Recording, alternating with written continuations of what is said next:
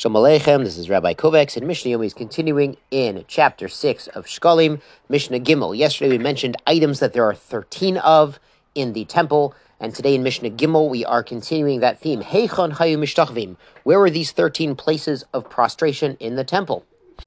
Arba b'tzafon, there are four in the north. Arba b'darom, four in the south. Shalosh b'mizrach, three on the east side. Shtayim b'marav, and two on the west side. Keneged, opposite, shlosha asar sharim, the thirteen gates. So it seems that what's going on is when someone came to visit the temple, they wouldn't just come in and go out. When they uh, were there, they would do a circuit all around the outside perimeter of the temple outside the wall and connected the gates looking into the temple, they would prostrate in thanks to Hashem, say, saying thank you Hashem, uh, and think about various things going on in the temple.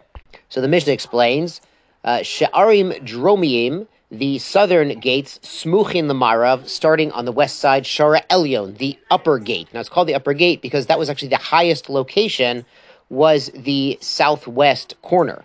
Then he would go on to Sharadelik. Now he's moving towards the east, facing north, facing the temple. He goes to Sharadelik, the kindling gate where they would bring firewood in. Shar Bachorot, the gates for the Bachor, for the firstborn animals to become Karbanot. Sharamayim, and the water gate.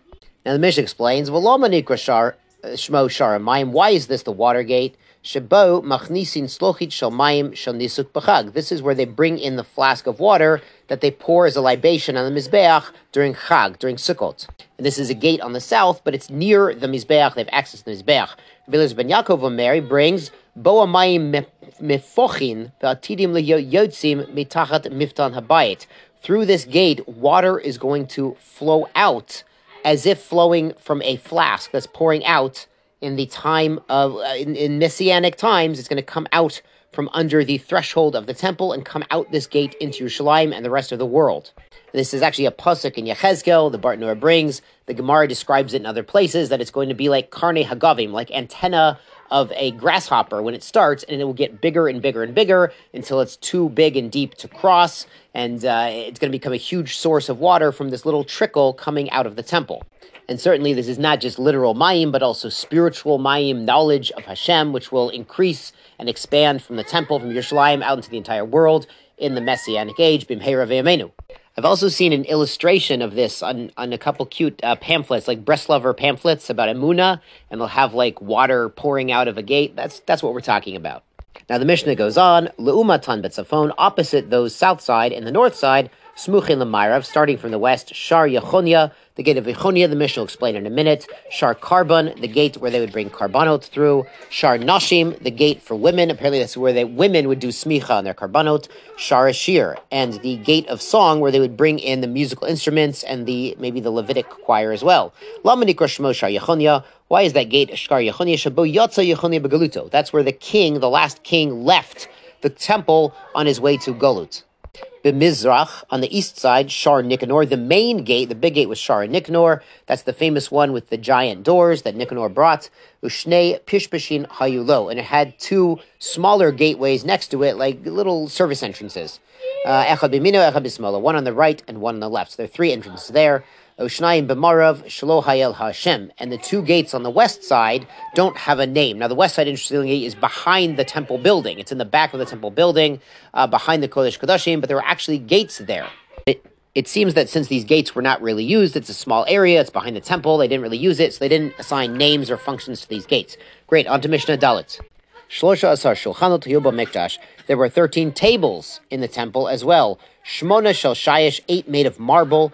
Bevetamit Bahayim in the slaughterhouse area, the area where they would prepare the karbanot. Shalehem Madichina Kravayim. Over there, they would rinse out the kishkas.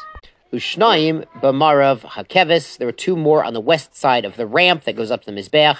Echad Shel Shayish, Echad Shel Kesef. One made of Shayish, of marble, and one made of silver. Hayonotnin Et. On the marble table by the ramp, they would leave the Evarim, the limbs of the karbanot that are going to be carried up to be burned on the mizbeach. Al shel sharet, and on the silver one they would use the put the tables that they're going to be using in the service. Now it's interesting. There's a Gemara, I think in Yoma, that says that the meat never went rotten or putrid in the temple. So it seems you wouldn't need marble tables. The purpose of the marble is it stays cool and keeps the meat cool so it doesn't get rotten. But we have a concept, ein somchin ala nes. Even if we'd like Hashem to do a miracle for us, if there's something we can do, there's a hishal that we can do to make the miracle more uh, more plausible and more practical, then we should make our efforts as well, even though, of course, real success comes from Hashem. Be'ulam. There are two more tables inside the temple building in the ulam, the sort of the front chamber, the wider chamber, right by the doorway to the inner chamber. If you have the picture in the in the bottom of the notes, that'll help. It shows that there's a wider part of the building, the ulam, and that's in front of the heichal, the more narrow part. Echad shel shayish, one of marble. Echad shel zahav, the other one was gold. Also shayesh, not in Lechmapanim bechnisato. on the marble table, they would bring in the fresh lechem panim before it went inside the temple on the official shulchan, the official table lechem On the gold one, they'd put the bread down when they were leaving. Shemalin bekodesh velo maridin. We go up in kedusha. We go to a higher madrega. We don't go down. And there's one in the heichal, the official shulchan, like the one Moshe Rabbeinu built. Uh, that one, sha'alu, lechem apanim tami. That one has the showbread, the lechem apanim, on it constantly. And since that one is gold and the lechem apanim is sitting there all week on the gold table, then on the way out, it has to sit on a golden table, not on the marble table. Chazak and be well.